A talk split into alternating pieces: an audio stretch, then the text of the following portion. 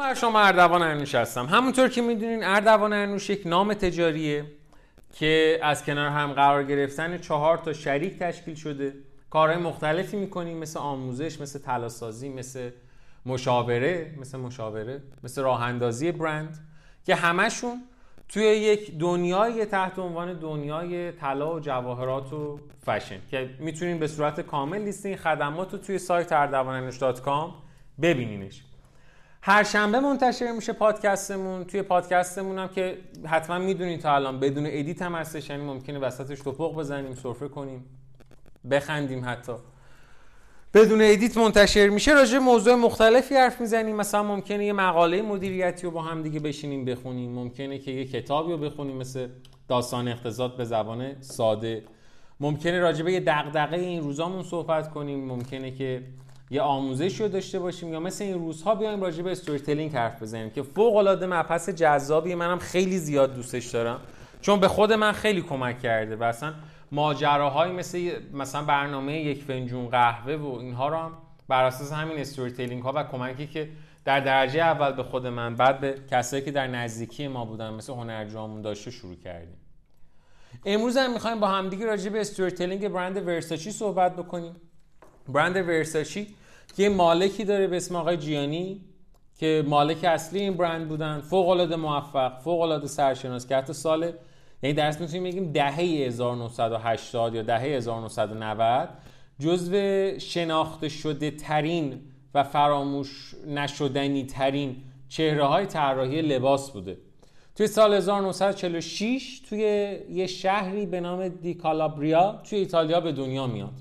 و این برند رو اولین بار توی سال 1987 یه خط تولید توی شهر میلان راه اندازی می‌کنه. اولین کالکشنش هم سال 1989 توسط برند ورساچی به نمایش در میاد. خودش وقتی که می‌خواد راجع به اون روزای صحبت کنه میگه آقا اصلا نقطه عطف فعالیت که من می‌کردم یا اون نقطه کریتیکاله که باعث شد من دیده بشم آشنایی من بود با یه عکاس مشهور امریکایی.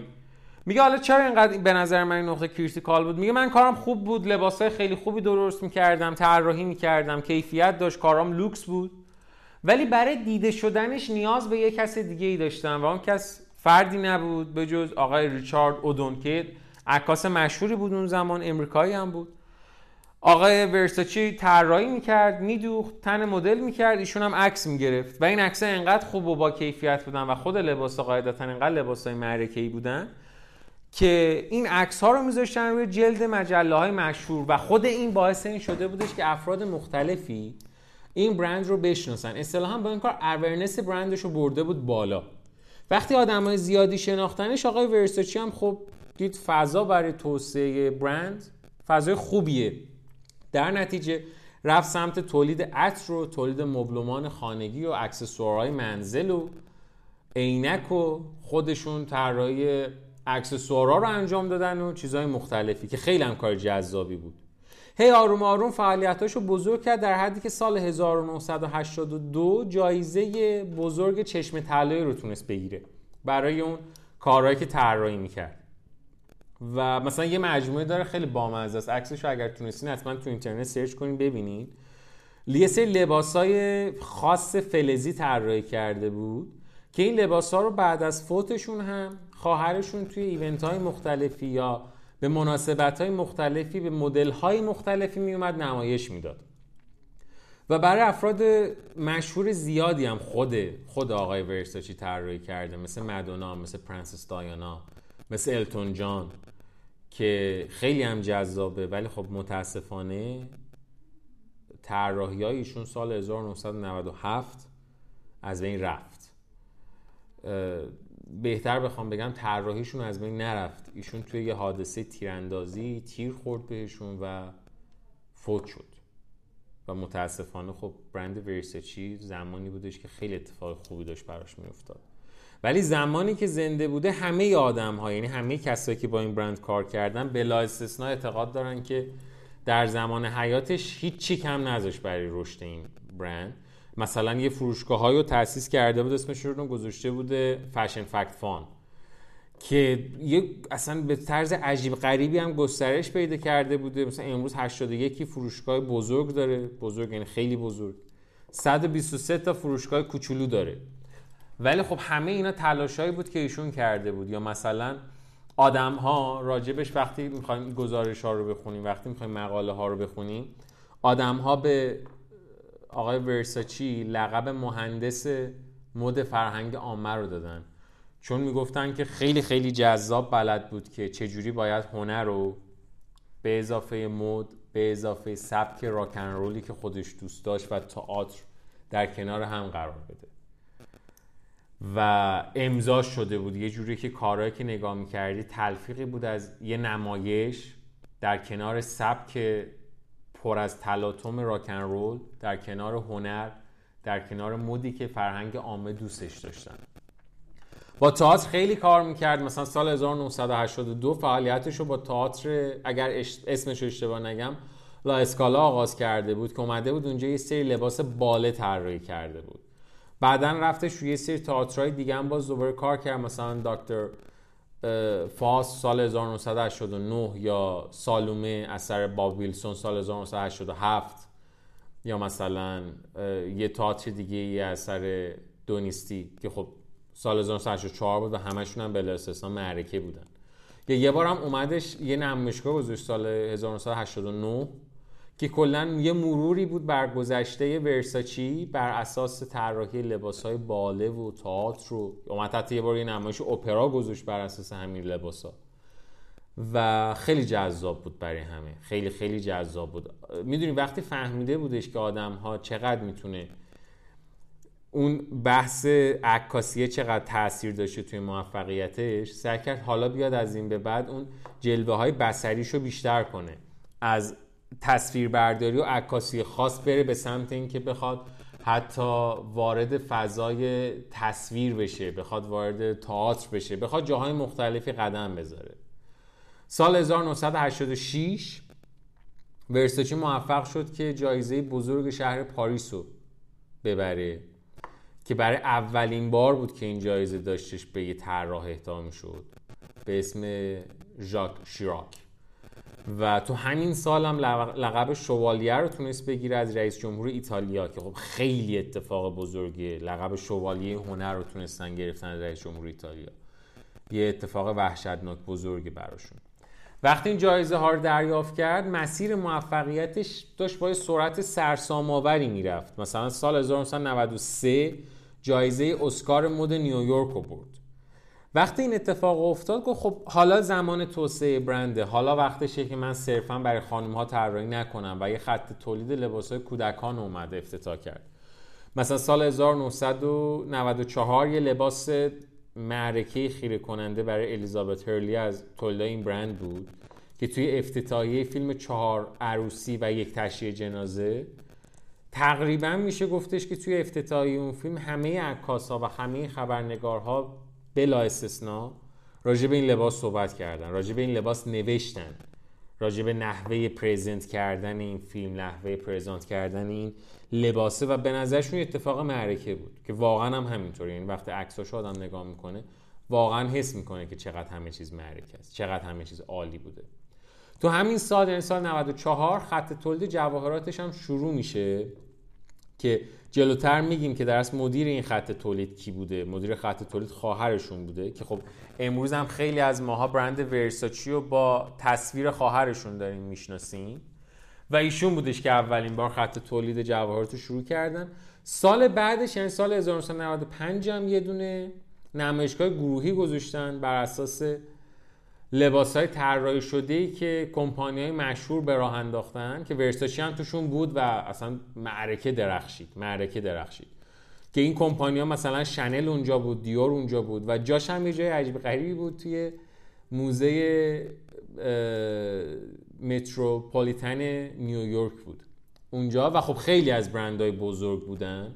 میگم مثل مثلا خود شنل یا مثل دیور و درخشش ورساچه اونجا باز دوباره یه چیزی بود که همه آدم ها راجبش حرف می‌زدن سال 1995 و وقتی که ورساچی دیدش که اینقدر مردم امریکا دارن از برندش استقبال می‌کنن دستور افتتاحیه شعبه نیویورکش رو داد و گفت ما امروز باید توی نیویورک شعبه داشته باشیم. سال پنجاه سالگی بعد از اینکه یعنی تو سن پنجاه سالگیش بعد از اینکه اون اتفاق براشون میفته و مرگ تراژیکو داشتهش آقای جیانی ورسچی خب این کمپانی که تازه 19 سال از عمرش گذشته بود. یعنی کمپانی بودش که هنوز داشتش برای رسیدن به یه سری از رویاهاش تلاش می‌کرد. و یک مرتبه اصل ماجرا از بین رفته بود دیگه. یعنی یه امپراتوری به این بزرگی که تماما بر اساس طرز تفکر استراتژی آقای جیانی داشت می‌رفت جلو یک شبه نابود شد. یک شبه از بین رفته بود. و خود سهامدارا نمی‌دونستن باید چیکار کنن. که برند می‌رسه به خواهرشون دوناتلا ورسچی. و ایشون هم به نظر من که خیلی پرقدرته خیلی خیلی پرقدرته. قشنگ ماجرا رو می‌گیره دستشو. و کاری که انجام میده به محض ورودش به شرکت به محض ورودش به عنوان مدیر عامل توی اون شرکت چون از قبلش هم که خوب بود. اولین کاری که می‌کنه میگه که باید کیفیت محصولاتمون رو مقداری زنونه بکنیم. میرن به اون سمت که کیفیت محصولات ذره ظریفتر بشن ذره زنونه تر بشن.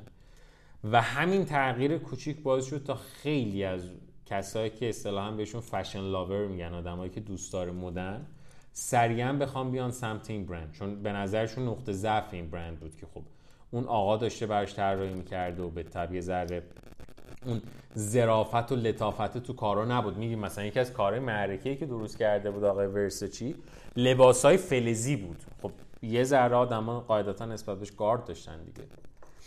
بعد از قبل از اینکه برادرشون فوت کنه خانم دوناتلا رو همه به عنوان طراح خلاق برند میشناختن.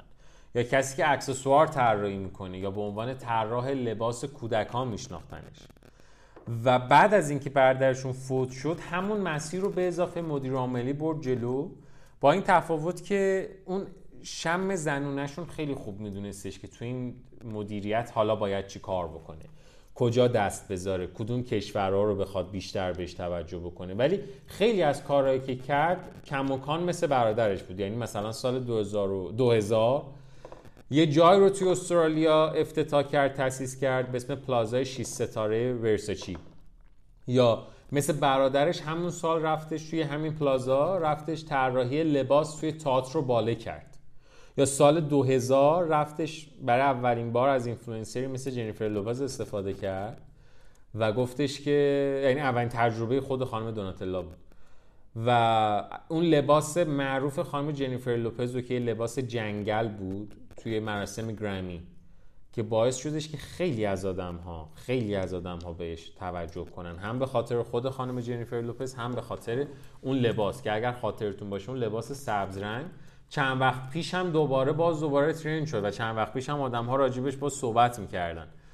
و این به نظر من هوشمندی یک کسیه مثل دوناتلا ورسچی که دقیقا می‌دونسته باید چیکار کنه. تجربه برادرش رو داشت.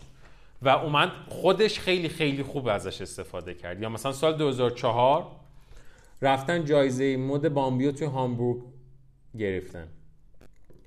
و یه چیز با مزه که اضافه کرد خانم دوناتلا به برند ورساچه که خود من اینجا نوشتمش که حتما راجبش حرف بزنم مسئولیت اجتماعی بود. که خب زمان آقای برادرشون آقای جیانی اونقدر بهش توجه نشد. ولی در زمان دوناتلا خیلی بهش داره توجه میشه. کارهای مسئولیت اجتماعی کارهای بشر دوستانه. مثلا همین الانش دارن تامین هزینه برای برنامه های درمانی و پیشگیری بیماری سرطان رو انجام میدن. که به نظر من خیلی خیلی اقدام جذابیه. خیلی اقدام جذابیه. و اینا جز اون چیزایی بودش که شاید اون لطافت و اون کیفیت زنانه که خانم دوناتلا داشت راجبش صحبت می‌کرد واقعا اینجا بود. که باعث تغییر توی برند ورساچی شده بود. و یه تفاوتی که به نظر خود من وجود داره تو سبک مدیریتی بین این دوتا آدم که جالب آدم بدونه هر دوتای اینها باعث موفقیت این برند شدن بلا شک. یعنی آقای جیانی که اصلا برند رو از صفر ترکوند خانم دوناتلا هم از اون رتبه عالی که داشتش عالی ترش کرد. ولی نکته که وجود داره توی مدیریت هر دو اینا که به نظر من خیلی خیلی زیاد قابل توجهه اینه که هر دوتاشون به خصوص خانم ورسچی به خصوص خانم دوناتلا خیلی خوب می‌دونن که حالا باید چی کار بکنیم. بر اساس شرایط چه چیزی رو باید تغییر بدیم. و خیلی خیلی قشنگه که آدم ها کاری بکنیم که آدم ها راجع ما و برندمون بخوان صحبت کنن راجع به ما و برندمون بخوان حرف بزنن. هر دوتای اینا این کار رو انجام دادن. هر دوتاشون از اینفلوئنسر استفاده می‌کردن. هر دوتاشون کارهای جذاب کردن. ولی خب خانم دوناتلا برای storytelling موجود جذاب تری بود. برای اینکه بخواد استوری برندی رو مطرح بکنه حرفه‌ای تر عمل کرد نسبت به برادرشون. هرچند که خب قاعدتا خانم دوناتلا به loyalty بالاتری فکر می‌کرد. اون موقع چون هنوز به زمان بلوغ برند نرسیده بوده. آقای جیانی بیشتر از این که بخواد به لویالیتی فکر بکنه داشته به این فکر می‌کرده که چیکار کنه که برند بالغ بشه. سال 2006 اینا پا شدن رفتن با گروه تاگ. طراحی جت طراحی داخلی جت انجام دادن.